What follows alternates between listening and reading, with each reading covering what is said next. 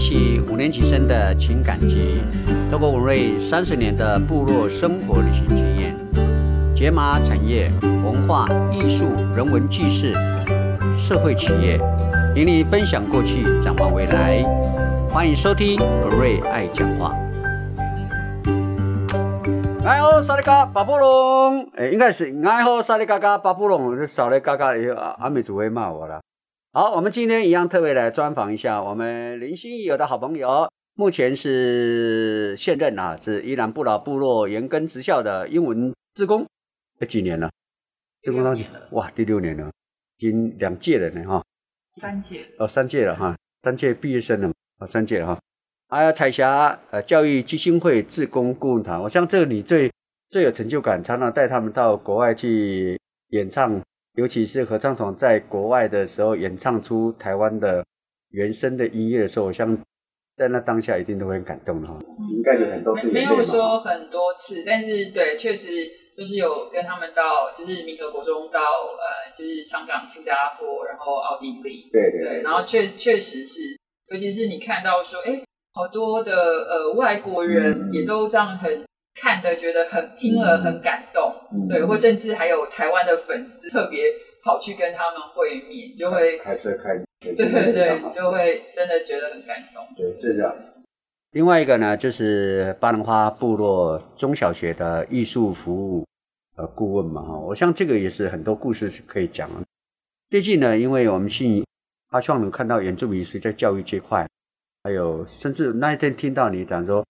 呃，除了小孩子教育，还注意到老师过劳的问题。这个是以前我没有听过，在部落里面的老师会过劳的问题哈。这个是我们我们没有注意到，毕竟确实说你有长期在教育在学校里面，你才看到看出这个问题。你也看出了说，部落里面很多都是单亲的问题，或是经济状况问题。很多人不了解。我因为总裁的关系，我在台东体中，就是现在我们最厉害的体重。呃，郭庆存哈，他的他母校，而且那有一天那个贝南组老师他说，我们学校很多单亲，还有教育问题，什么都缴不起。我说真的还是假的？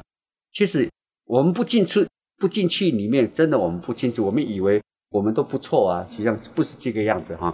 所以呢，后来就是你很努力，我们成成立一个这台湾城乡协力协会哈，呃，希望能够透过这样呃各种百业与你的关系。呃，有钱的出钱，有力的出力，然后呢，能够看到的原乡教育的问题，能够尽绵薄之力。尤其最近哈，你有到一个学校嘛，小朋友说他们喜欢写给打，马上就有三十把给打，哇，真的是太棒了。那我们现在这位，现在你是台湾城乡协力协会的理事长李欣怡，谢谢。对，就是我们在那个刚好就是八月一号。呃，就是原住民族日当天，就是呃办理了成立大会。哎，你也介绍一下，就是成立协会的呃宗旨。我知道你很早很早以前就是有想参与，就是要以前叫部落瞭望台嘛，哈，但是很想要是为原住民，当初重心只放在产业这块哈。我所知道你有偷偷偷偷摸摸的准备两百万呢，呃，希望能够把这个要把做起来，但是可是那时候可能。很多理念有很多机会都还没有达到，所以后来你也也成熟了，所以你成立一个台湾城乡协力协会。那可以讲一下你这个协会成立的宗旨，怎么样能量你要去做这件事情？因为呃，就是呃几年前离开职场之后，然后嗯，就是那时候就是希望说，哎，自己可以做更有意义的事情。然后呃，所以我就觉得说，呃呃，自己本身很喜欢原住民文化，然后呃也很喜欢孩子，所以就会开始往呃就是原住民的学校走这样子。然后呃有了呃就是这几年有了一些呃合作的机会跟探访的机会，然后就就发现呃其实有有看到一些问题，然后同时也看到。很多的美好，所以才会想说，呃，有有一些朋友也会觉得说，哎，看你常在呃部落跑，或者是说做一些事情，然后他们也会觉得说，哎，我们也很想参与，但是呃，就他们可能不一定有时间，或者是说，哎，真的能够自己进去做些什么，所以后来呃才想说，哎，那就是成立一个协会，像你刚刚讲，就是有钱出钱，有力出力这样子。那呃在这几年，就是在台湾呃东奔西跑，然后呃的过程当中，就是有注意到呃尤尤其是在教育的这一块，就是呃你你会刚刚我们有提到，就是因为在偏乡本来就是呃经济是比较弱势的，所以孩子们没有办法像哎台台在在城市里啊台北啊或者是这些大城市的父母，他可能有这个经济实力，然后也很愿意呃投资在孩子，譬如说才艺的学习啦。呃，或者是很很精挑细选，说，哎，今年要去参加什么样的夏令营或是冬令营，所以孩子们有很多的机会，就是可以去扩展他们的眼界，然后增加生命的体验。对，但是在可能偏向，呃，就是呃经济不允许的情况下，其实孩子们就没有那样子的机会去去发掘自己的天赋才能。对，然后呃，另一个另一个就是，呃，刚刚你有提到，就是说。呃，可能有一些是单亲家庭或是隔代教养的状况，那其实孩子们都被在那样的情况下就被迫说，哎，我要呃，在比我的年纪快一点、成熟一点，也要呃帮忙照顾家里或者是照顾弟弟妹妹这样子，嗯，所以呃，然后有一些高风险状况，嗯，可能因为经济的关系，或者是像家暴这样子的情况，其实这个是不分。城市偏乡，只是说在偏乡里可能资源没有那么多，所以不像在城市里，你可以轻易向说心理咨商师求助，或者像像呃医院求助这样子。所以很多的可能老师或者是社工，他也许可以可以提报，但是他可能嗯资源不足以去真的承接这样子高风险的家庭的孩子。然后嗯呃，刚刚也有提到就是。呃，其实很多人都听知道，就是偏乡的师资不好找嘛，哈，因为毕竟愿意去偏乡，嗯，教书的老师还是比较少，对，所以我们就看到说，很多偏乡的老师，他们就要兼任行政职，或是呃行政职的主任们也要下去教书，所以嗯，这几年其实我我自己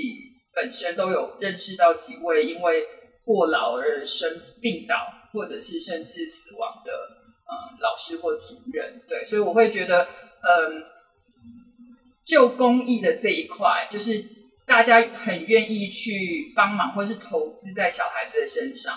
然后尤其是台湾本来有爱心的人就很多，不管是个人或企业，所以呃，愿意投资在小孩这块的很多，但是，嗯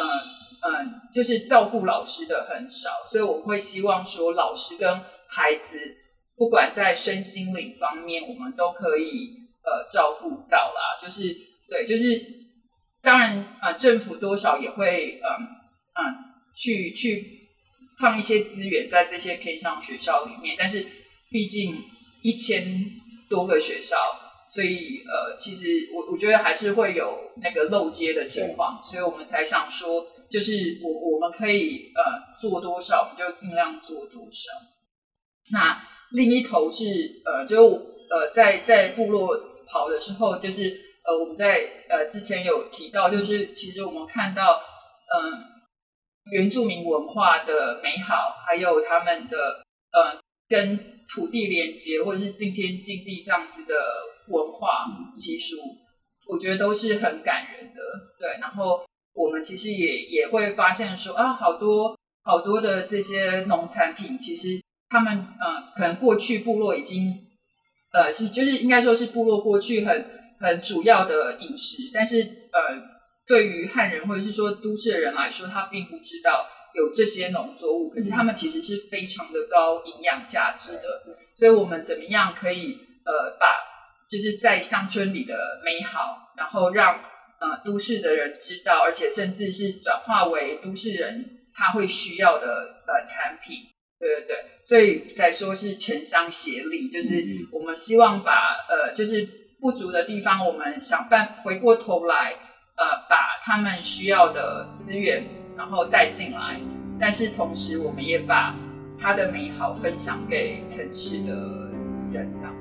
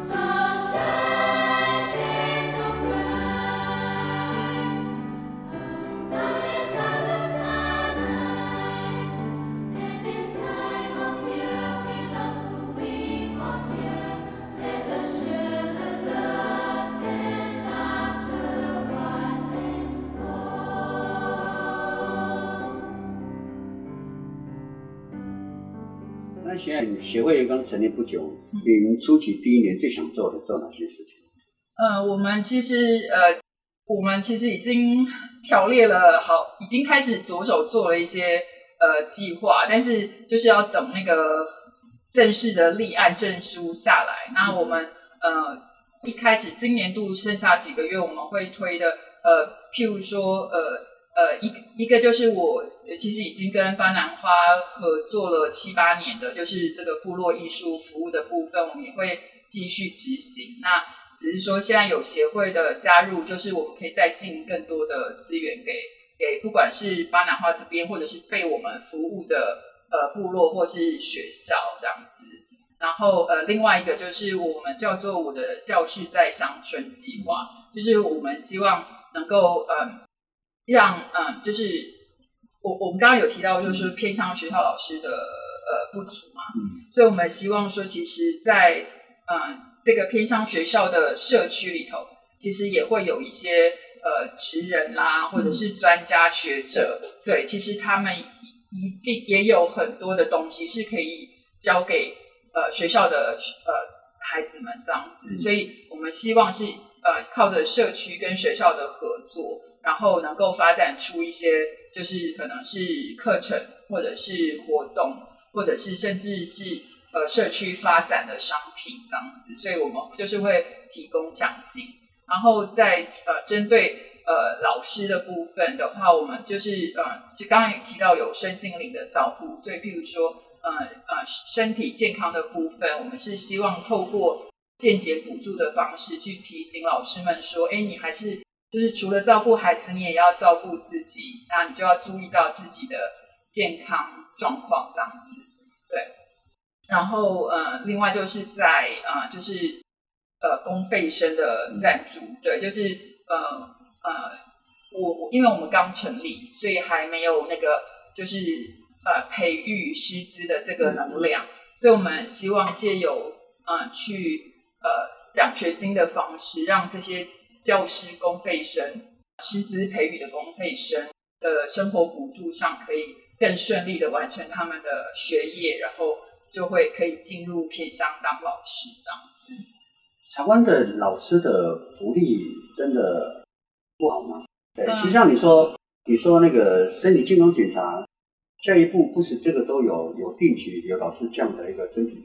健检这一块的，没有这样的一个。嗯，据我知道的话是。呃，针对特定的年纪，确实政府有补助，但是名额上也是有限制的。对，那没有错，在偏乡教书还有偏乡的加急，所以呃，经济上也许不会说哎不好啦。对，但是就是我刚刚讲的，主要是在鼓励老师们要注意到自己的身体状况。对，那我希望在呃远期啦，现在因为像我们刚成立，所以其实，在初期我们是做这样子，但是长期我们是希望可以连接远距医疗，就是让他可以不用，嗯，就是老远跑到呃可能呃附近的乡镇或者是城市才能够做体检，然后如果身体有不舒服，也可以透过线上就跟医生做咨商这样子。我知道你的那个协会成员里面哈，里面的成员里面蛮多不同领域的人，像有心理。治疗的还有不不同专业的了，这个你为什么会去找这种不同的专业在里面？应该你是看到部落的问题、学校的问题嘛？但是上次你成立大会的时候有请那个，他是专门做心理智智商这一块，所以心理智商这一块，因为我常常看国外的那种 Discovery 频道，常常去看那个减肥减重的计划，当他们减不下来的时候，都会让他去。跟心理医师去智商，你到底你心理底层到底发生什么问题？结果最后我发觉大部分都是从小的家暴，或是呃可能家呃家庭呃父母亲的离异的问题，造成他心理上的一种一种压力，他一直没有办法去减重计划。所以心理心理智商治疗这一块，在台湾是极度保守的哈。哎，你会会看到这一块，这个这一块确实在。其实老师一可以接受这样的心理智商这样的吗？还是你有透过比较有趣的课程，让他们自然去融入？对，嗯，就是我我们之前有就是呃找寻不同的就是心理咨呃心理成长的课程，嗯对，然后呃也有呃寻找心理智商方面的专业人员。嗯那就是因为刚刚有提到说，呃，对偏乡的孩子们，他们可能因为呃就是要被迫提前成熟成长，然后当然也有一些高风险，然后或者是因为嗯就是长期累积在呃尤其是在部落里头，可能长期累积一些被歧视，所以在心理心灵上多多少少其实都有造成一些创伤。那嗯，所以我们觉得我们希望就是一一样分成两个部分，就是一个是学生的部分跟老师的部分。学生的部分，我们就希望说，嗯，透过这样子的课程，然后让孩子们，呃，应该是说这个课程的目的就是希望给孩子们的，就是帮孩子们的心灵给力，希望他们能够知道说自己的自己的心灵是有力量，不不用限制，被受限于他所成长的环境，或者是因为他是特定族群的关系。对，那呃，老师的部分则是就是像我们刚刚讲说，可能会比较有过劳的情况，所以我们是针对心灵舒压这一块去做。那就是呃比较可惜，就是因为我们的成立因为疫情的关系，所以拖延，所以这两个课程本来是今年暑假其实有有特定给两个学校要呃做做看的，对，但是呃对，就是今年就没有办法做，所以要明年才能够看到它的成效。但是呃，我目前谈的这两个学校，其实他们都非常的呃支持，对，因为其实他们自己本身，呃，一个是呃南投的民和国中、这个部分，我们是希望先做孩子们的心灵给力的部分，对，因为其实呃我们有跟学校呃其实诶就是这两个学校都是因为我我过去有一起合作或是服啦，我也比较熟悉，所以知道说诶有一些呃学生可能家里有遭受到什么样子的情况，对，然后他们这样子的课程其实对他们应该会有帮助。那呃，学校的辅导主任也同意，对，然后所以我们本来是希望暑假之后可以先让他们试试看，然后希望他们如果觉得说，哎，这个成效是好的，我们希望每年去办。那这个就是我们协会的核心价值，就是我们希望不是说，哎，因为我们有这些专长，所以我们要进去做这件事，而是因为我们看到了。学校或是部落或是某个偏向社区，它有这样的需求，所以我们回过头来找他们需要的资源。对，那呃呃，另外一个针对老师的部分，就是高雄的巴南花部落中小学，对他们，诶，老师们真的非常的辛苦，对他们的工作时数真的非常的高，对，所以我们想要呃透过呃，譬如说精油跟心灵成长的学习，让他们。可以呃，在在呃工作压力可以获得一些疏解，这样这个也是他们真的很很希望有的，对，所以我们都是因为看到或者是知道他们有需求，所以我们再去找相关的资源，然后也也希望不是只有上一次，对，就是说如果上了觉得是适合的、有有效益的，那我们也希望是能够长期的陪伴、长期的。呃，施行这样子的呃课程，然后如果后续呃上完这样的课程或是活动之后，发现有个别的学生或是老师，呃，可能还需要就是比较个人的呃私下的辅导，我们也会再继续这样子，所以比较不是就是打打了就跑的这种方式，对，这是这是我们的核心。实际上，台湾的协会非常多，尤其在做教育这块。很多人大部分都是出人力啦，出资金嘛，大概是这样。呃，我所看到的盆栽眼里的社会企业是不少。所谓盆栽就是说，我的资源今天假设摆在巴兰花，巴兰花起来了，我就把这个盆栽可能就拿到另外一个学校，或是拿到另外一个社区，再到另外一个部落，要从零开始，这个是种树原理，这个就很辛苦，在台湾。极少数，但是我我看到的台湾城乡协力协会，它是从零开始，是种树原理，因为从根本看到的问题，而不是从原来的问题里面让它就是把它快速被被看到哈。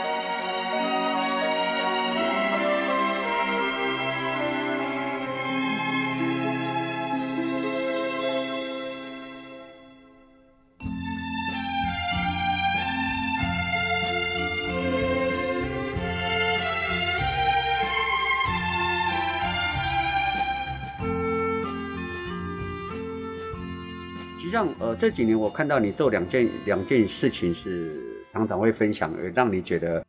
非常的成就感。第一个就是小朋友让他们就是仁和国小的合唱团，呃，你也帮忙去做募款，希望能够到也当顾问，因为你英文能力在国外长大都很不错，可以做沟通啊等等，大概都没有问题。呃，民和民和国中，然后呢就到去国外去演唱哈。一个你面对一个叫募款嘛哈，第二个安排在地他们的吃住问题等等。那您把小朋友带到欧洲去回来以后，他们回来现在小孩子应该也上国高中，搞不好已经到大学了。有看过这小孩子因为这样的历练过以后，他的改变或者说他你所看到的。其实有那样子的机缘，其实真的是要呃透过很多人的帮忙了哈，就是呃像彩霞教育基金会就是呃赞助呃就是呃支支付这个音乐老师进到学校去去做呃当指挥老师，然后或者是伴奏老师，然后也刚好就是有一些呃呃在呃国外呃。刚好有这样子的人脉，让我们有机会，呃，过去可能是参加比赛，或者是去表演。所以，呃，就是我我们其实比较需要呃帮忙的是说，在在台湾部分的募款，还有怎么带他们安全的去到那里，然后安全平安的回来这样子。那嗯，在募款的过程，我觉得呃，就是常会呃遇到的疑问就是啊，对啊，我。就是呃，想要去赞助，譬如说呃，可能呃经济状况不好的人，或者是有急难救助，大家很愿意。可是大家就会有疑问说，啊，就生活都过得不怎么样，为什么一定要出国？对，但是我觉得呃，一来是呃，可能呃有有这样的疑问的人，当然是就是没有看到说，呃，其实呃，不管是老师或孩子，他们也很希望呃有。这样子的机会可以可以出国开眼界之外，呃，其实也也是把我们的文化展现给外国人看，对。然后呃，然后即使是连捐款人也没有看到，因为我们是亲身跟着孩子去，然后之后的观察，我们都会发现说这些呃机会真的对孩子们来说有很很好很大的后续的影响。比如说孩子们去到国外。呃，他们真的开了眼界，然后当然也会观察到国外的好跟不好。嗯，所以当呃，第一个是当他们发现自己可以跟着外国各地来的，呃，就是各个国家来的孩子们一样在国际舞台上表演的时候，对，你可以想象对他们来说那个自信心的提升真的很高。哦，然后，嗯，在当然，他们也看到，哎，国外的各种不同文化或是城市的美好，他们也会觉得说，哎，我就他们就会跟老师讲说，哎，我我以后要努力赚钱，然后让自己也有能力，自己以后可以再出国这样子。所以，嗯，当他们回来之后，就会会一直就是问老师说，哎，我们以后还有没有机会出国？然后，即使是练习。呃，非常的困难，或者是很辛苦，他们都会觉得 OK，因为我很想要有这样子的机会，对。然后其实老连老师们都会发现说，他们回来，嗯，在生活上更主动积极，然后在学业上的表现也会更主动积极。所以，呃，就是这些是因为我们有在陪伴，所以我们有看到后面带来这些。很棒的好处，但是可能捐款人就会比较没有机会看到，所以呃，对，就是在募款上，尤其是我们因为没有呃媒体的这个关系，所以就会在募款上会比较辛苦，然后就会比呃就比较花比较多的时间去做募款这样子。呃，我我二零一零二零一五年的时候，又因为总裁的关系啊，就是请我协助大连电视台来做。台湾原住民系列的采集跟音乐，我就把他安排了采访谁，整一系列都连剧本都帮他写好。然后，呃，有一个单元叫传承，采访两个，一个就是泰武国小的古谣吟唱队。那他在采访查马克老师的时候，主持人问说：“为什么你要学这音乐？”查马克老师说：“我们不是在学音乐，是把过去老人家所做过的事情重新再做一遍而已。他不认为叫音乐，他是本来就是有文化。”文化产。对，然后呢，他到在南投信义乡，呃，台湾原声童声合唱很很合唱团，呃，马彼得校长主任访问到为什么要成这个合唱团，他主要是培养自信心，就刚你讲的，就是从合唱团当中学到自信，另外学到和谐，因为你的音不能突出，必须要跟旁边来和谐，就学到和谐就是相互关心跟照顾。那出去唱就是展现自己的自信，我也可以。所以刚开始很多人不了解，为什么很多人要到部落里面去学什么合唱团呢？到处都合唱团，实际上他是培养小孩子，刚讲到叫自信。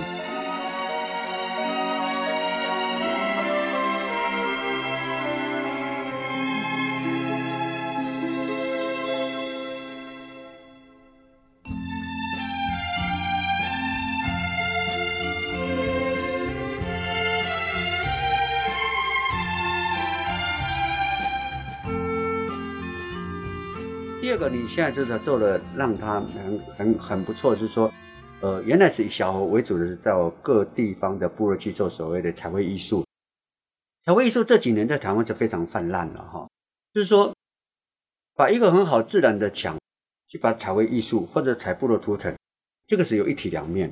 但呢，如果用在对的地方，它确实有一种教育的传承哈。就像你我们到很多的部落里面，很多的图腾，它本身就是一个生活教育。啊，它一直神话故事，所以你有去过，我知道你有去过，呃，像蓝屿了哈，啊，还有到所谓的呃马洪，它地方就是清流，哦，还到来吉部落。呃，这几年你按照彩绘的发觉到说，诶，彩绘不只是小朋友可以学到一些的自信跟跟一些成就感，或者为社会服务的这种精神的培养以外，原来它很重要，就是心灵的一种疗愈。听说老师现在也很想参与嘛，哈，那你可以分享这这块的。嗯，这个可能要从八年前，就是那时候，呃，因为呃也是呃就是陪伴巴南花部落中小学的合唱团，呃，所以认识了阿浪校长这样子。然后呃，其实是阿浪校长，呃，就是他有提到，因为他他觉得他希望，呃，就是让呃部落的学校或者说原住民的孩子们。啊，知道说我们不需要靠津贴补助，其实我们有能力的时候，我们也可以转为手心向下的人。对，那呃，就是呃，学校也有很很优秀的艺术老师，然后孩子们在原住民绘画比赛也都有很好的表现，所以他觉得说，哎，既然我有在呃，就是不同的部落诶穿梭，所以也许可以带他们的孩子们到。呃，不同的部落去做呃所谓的艺术服务，所以就是从八年前，然后我就是开始帮他们做接洽，还有规划，嗯，就是呃艺术服务的行程。所以我们一年就是平均会做两次到不同的部落。那开始的时候是为了孩子设计这样活动，让他们知道说，哎，我不需要有钱，我有绘画的能力，我就可以去帮忙，想要美化他们的学校，或是美化他的部落社区的。呃，地方做服务，然后同时也可以到不同的部落去学习不同族群的文化，对，所以呃，当时的起心动念是这样子，然后做了几年下来，就发现说，因为嗯，就是孩子们虽然很会画画，可是呃，最后还是需要老师做比较细节上的呃收尾这样子，所以我们本来就一直都是有老师的。陪伴就是花兰花有有蛮多很优秀的艺术老师，就会一起同行。但是后来就发现说，老师的人数怎么一直跟我要求要增加这样子？然后我们就发现说，嗯，因因为我们把行程，然后呃各种接洽的事物都呃安排之后，就是呃除了说我们去做呃彩绘艺术服务，我们其实呃就是我在行程的安排上，就是不会让不是让孩子整天都在画画，就是我们会有。半天在做彩绘，但是有半天就是会去认识呃这个呃部落或者是呃社区啊，不管是文化或者是生态环境这些，所以呃老师们就会呃就发现说，哎，其实我只是单纯的带孩子们来这里画画，然后在画画的当下，我就是可以很很放空，然后也可以跟着去认识呃这些不同的地方，所以。老师们就发现这是一个很对他们来说很很舒压的活动这样子。对，所以就越来越多的老师也想要一起参与这样子。我知道刚呃，因为呃协会的成立，最主要是要去去探访、去了解这个部落的需求或者这个学校的需求，因为这样才能够事半功倍，而且真正能解决在地的问题。我所知道成立没多久，你有去在也是在南投嘛，新义那边嘛哈，是一所学校，部落很希望能够空堂能够写其他哈。实际上，原住民有很多的第一把吉他，大部分都是人家送的，很多几乎都是。像我也是跟人家人家要的。只要吉他摸一摸，有吉他，他就会创作，有创作歌曲就会出来。就是在音乐领域里面的小孩子，基本上都不会不会会太差。可是我刚才突然又想到说，刚刚你有没有提到，就是说很多心理的智商，老师也要智商，小孩也要智商。可是台湾毕竟只保守，台湾比较借重于宗教。啊，就像呃，我我们牧师常常讲说，上教会的孩子是不会变坏，因为他的一个心灵寄托被或者上帝的一种爱的保护或者一个信仰坚韧在那地方，不会去越过那那些那那些界限哈。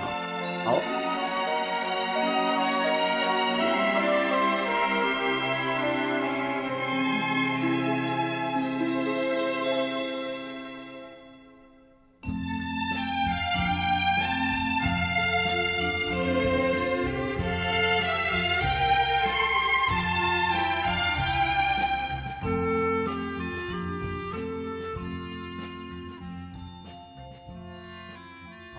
刚刚我们就有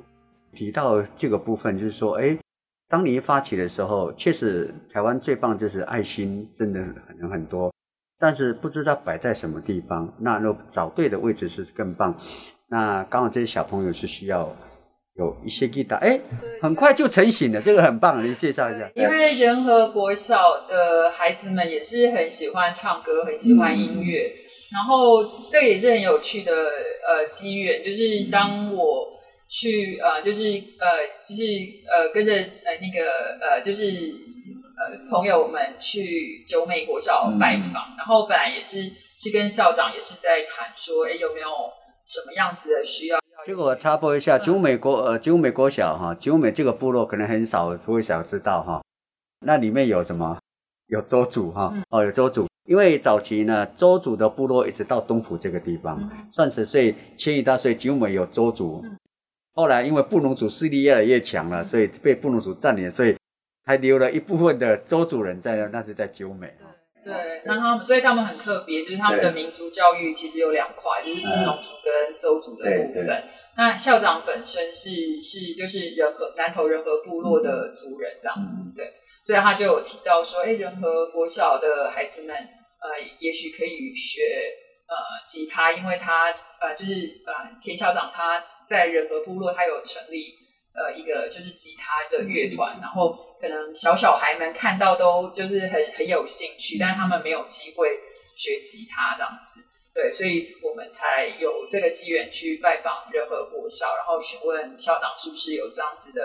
呃，需要或者是兴趣，对，然后所以就是校长还让那个全校，哎，没有全校，就是二到六年级的孩子们，就是做调查，对，就就呃被调查的有六十几位孩子里头，有四十九位说他们想要学吉他，对对对，所以我们就就呃决定呃就是呃呃就是除了赞助吉他，然后就是聘请老师啊帮他们成立这个就是吉他社团的课程这样子。然后就很幸运的，就是我们的其中一位会员就是曾玉清老师，对，他就很很很慷慨的，就是说他来赞助吉他，然后由协会来支付就是老师的钟点费，对，然后所以我们也这也是我们就是协会呃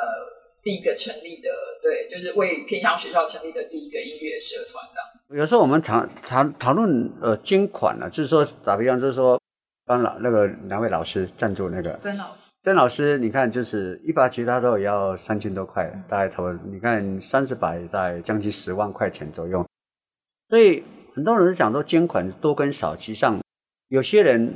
他也许就像我今天在 FB 看到一个一个朋友，他说我虽然只有借你三万块钱，比不上你借你三十万，可是三万块钱等于我快一个月的薪水。所以有时候我们在捐款的时候，不能说以说多跟少，而是你尽最大的能量去做这样的一个事情。所以刚才我们谈到一个捐款的一种一种概念哈。好，因为我们时间关系是说，协会刚成立，我们希望协会成立最主要是有钱出钱的出力了。当然，我们也希望我们的这个我们爱讲话的的朋友，如果觉得您有些认为能够为这个社会在做一些事情，也是可以透过。台湾呃，这个城乡协力协会能够透过你的资金，甚至你的资源，就像前阵子我们要募集看有没有手提电脑，因为突然疫情来了，要视讯教学，要停课不停学，对，要变成说，哎，部落根本没有这个东西。那时候我们也是，因为我们还在筹备阶段，所以我们那时候还没有办法。呃，就是以协会的呃立场去做呃募募捐这样子，所以我们也是透过内部几个会员，包括我自己，然后我们就是呃要募集。可是那时候你就会发现，呃，其实呃这件事一点都不简单，因为就是那个时候就是全台湾都在做停课不停学，对对对，所以不管是城市或是偏商，大家都有这样的需求，然后再加上说呃厂商，像我们一开始是。呃，有询问过 Apple，也有询问过 Samsung，然后就发现说他们根本供货都来不及，对，然后甚至跟我讲说，哦，就算你现在下订单，你也要四周后才会拿到，可是就是要一个月后，可是停课不停学是现在就需要，所以就是后来也是很。很幸运，也是透过会员的牵线，然后找到了那个宏宏基 Acer，所以我们也是后来发现说，我们募集的速度太慢了，然后数量很少，所以我们也是几个呃，就是会员就是直接购买，嗯。呃，然后呃提供给学校，而且我们不是就是呃就是直接就买了，我们是真的去询问每个学校说你你希望的机型是什么，就是。因为很多学校其实呃之前就多多少少都有备一些可能平板呃或者是呃手提型电脑这样子，对，但所以每个学校的需求的机型其实是不一样，所以我们就是根据三个我们有在服务的学校去提供他们所需要的机型，对对对，所以就就呃学校们都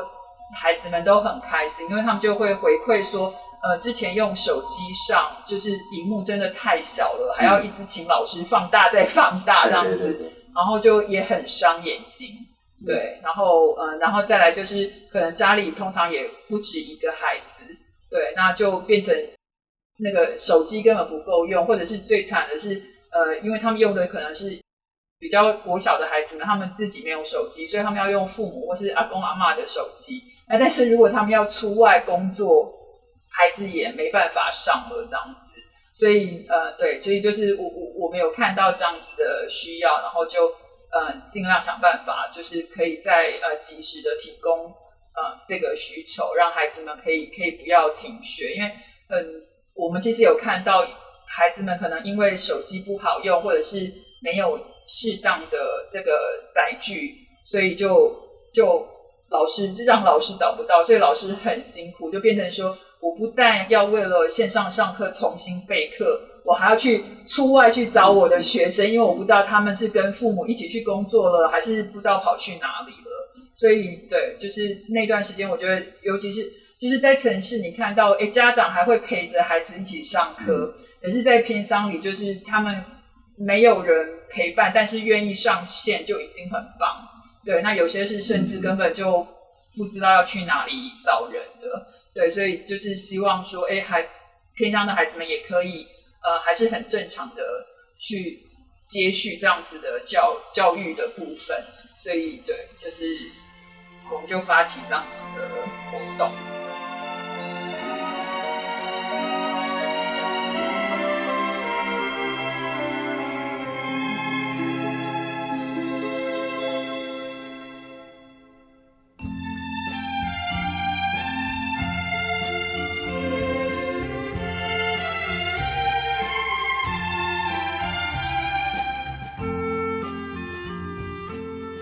退休生活规划是不容易的事情哦，它一定是有一定的时间去做规划，包括可能未来你的财富管理啊，你退休后要做些什么，除了本身的生活必须够用以外，你可能要做，要想做一份有意义的工作，那个都是同时要进行有一套的规划哈。退休后能做得更精彩，那个是不容易的哈。有些人是环游世界了，有些是含饴弄孙了，有些人去做一些对社会更有意义，是像就像杨总裁，他发现他要长长出肾脏癌的时候，发觉到他时间不多了，他想要这辈子最想做的就是所所谓的偏向教育，就到台东哦去做一些偏向教育。那心宇，你也是，你是很年轻就就准备好退休，而且退休，而且一直在持续在做这样的一种退休后的这样的工作。呃，剩几分钟你会讲，就是说如何规划退休后要做的事情，那如何去做这样的规划？对我一我可能比一般人那个提早二十多年退休，对的。然后我觉得那是一种人生的选择啊，就是。那个那个当下，我我觉得就是我希望做更有意义的事情，对。然后，所以我那时候其实就有做好心理准备，说，呃，我要怎么样理财，然后，呃，也当然也有心理准备，说，哎，刚开始做这样的理财时候，可能也没有办法比我的薪水多，所以就是要有做好心理准备，然后，呃，再来就是想清楚说，哎，怎样对我。我个人来说是有意义的事情，那就要看我对什么东西有热情嘛。那所以那那时候就有提，就就是有呃，就是呃，就是有去看自己说，哎，我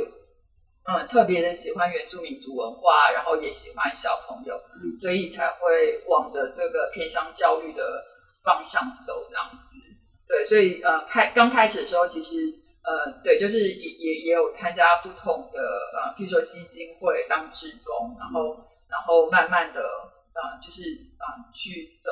然后也也有跟一些就是在对原住民族本身就可能不管是旅游或者是文化或是议题比较深入的朋友做一些讨论学习，对，所以呃，对，所以我觉得就是要呃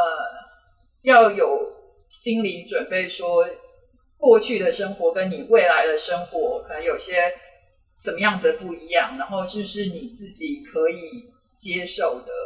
对，然后嗯，然后就是找到呃你有热情的那一块去去做，这样才能够做得长久。对对对，对，我是我是我是这样子的。所以有有一天我就问你说，哎，你退休后怎么养活你自己？哈。呃，心里想说，我还有房租可以收，对不对？哎，这个也是一种规划。像我，我是什么田租可以收嘛，种田嘛。因为每一个人一定先养活自己，才能做公益。我认为是很重要的观念。自己的养活不不照顾自己家人，再去做公益。我认为说，先把自己养好，再去照顾别人，而不是自己养不好去照顾别人，这个就是本末倒置了哈。好，今天呢，非常谢谢心怡来谈谈，就是所谓的，应该是算社会企业了，就是说，透过基金会去做你最想为这个社会想要做的事情。那这个协会也需要大家的支援嘛，哈。如果各位如果有兴趣的，可以搜寻一下，就是台湾城乡神协会有一个粉丝专业吗，呃，你们有哪些资源可以提供的？有需要的时候，我向大家一起来为这个社会做一一些事情。你像服务别人，用是最快乐的事情。那有些并不是要及时看到效果，可是以长时间来看呢，就会有一定的影响力。我也谢谢新宇，就是这几年确实一直呃，做早期的业务上给我们很大支持以外，最近几年呃，部落天使感应音乐剧呢，也是透过他的翻译哈。虽然每次翻译原住民的东西都是各见解都不同，有很多的争议，当然也也是一种沟通，也一种乐趣嘛哈。好，我们剩下一点时间给我们信宇跟你讲一下，你人生有没有所谓的？人家说人生有一句话的力量影响你的，有一句话的力量。像打打比方，我有一句话力量就是，以前我我很喜欢看话剧嘛，我喜欢看李国修的话剧，因为说长那话剧我比较容易看得懂。呃，谢生川的他呢，可能就是都比较属于欧洲翻译文学，李国秀的是比较庶民文化。他爸爸就常讲究嘛，人生只要做一件成功的事情，叫功德圆满。其实要把一件事情做得彻底，就不简单。日本人叫职能的嘛，就是我就学着这样，我需要一定把事情把它做了最，而且时间要拉长，要坚持。那有没有一句话的力量，可以影响一生，来分享给我们的听众？嗯，我现在一时想不你可以起来，用英文，但是你也可以在国外用了英文，你再翻译就好了。嗯，我我现在呃，就是没有特别想到哪句话，但是我觉得，诶、就是呃，有我我现在突然想到的，嗯就是有两个人呃，跟我给我的诶、应该是讲说教教呃。该怎么讲？但是呃，给给我的建议，我觉得或者是教导，呃，就是呃，对于我接下来要做协会这件事有很大的呃支撑。一个就是呃呃，我爸爸他他嗯。对他他会觉得就是做做人不要太计较，要从比较大的格局去看事情。然后另外一个就是那个呃不老不老过的维浪，嗯对他有他，我觉得他做了一个很好的呃隐喻来支撑我做这个协会。嗯他就是说，嗯，就是把把这个协会想象是一个一一一一辆火车，嗯然后我现在开着这个火车头，嗯，就是往前冲。那我就是要把握好，呃，我们的方向走，然后不要太在意在这个行进的过程中，可能会有些人下车，也会有人上车，也会有后面的车跟不上来的情况。但是我就是要把握好那个方向，嗯，然后继续往前走就对了。对，因为每个人呃，每个人就是说有一句话会影响一生，就像我们尤媳妇最常讲，You never try。You never know，是不是？你你不去试，你永远都不知道的哈。这是他最常讲的一句话。好，我们今天非常谢谢我们李心怡，目前是台湾城乡协力协会的理事长，谢谢谢谢文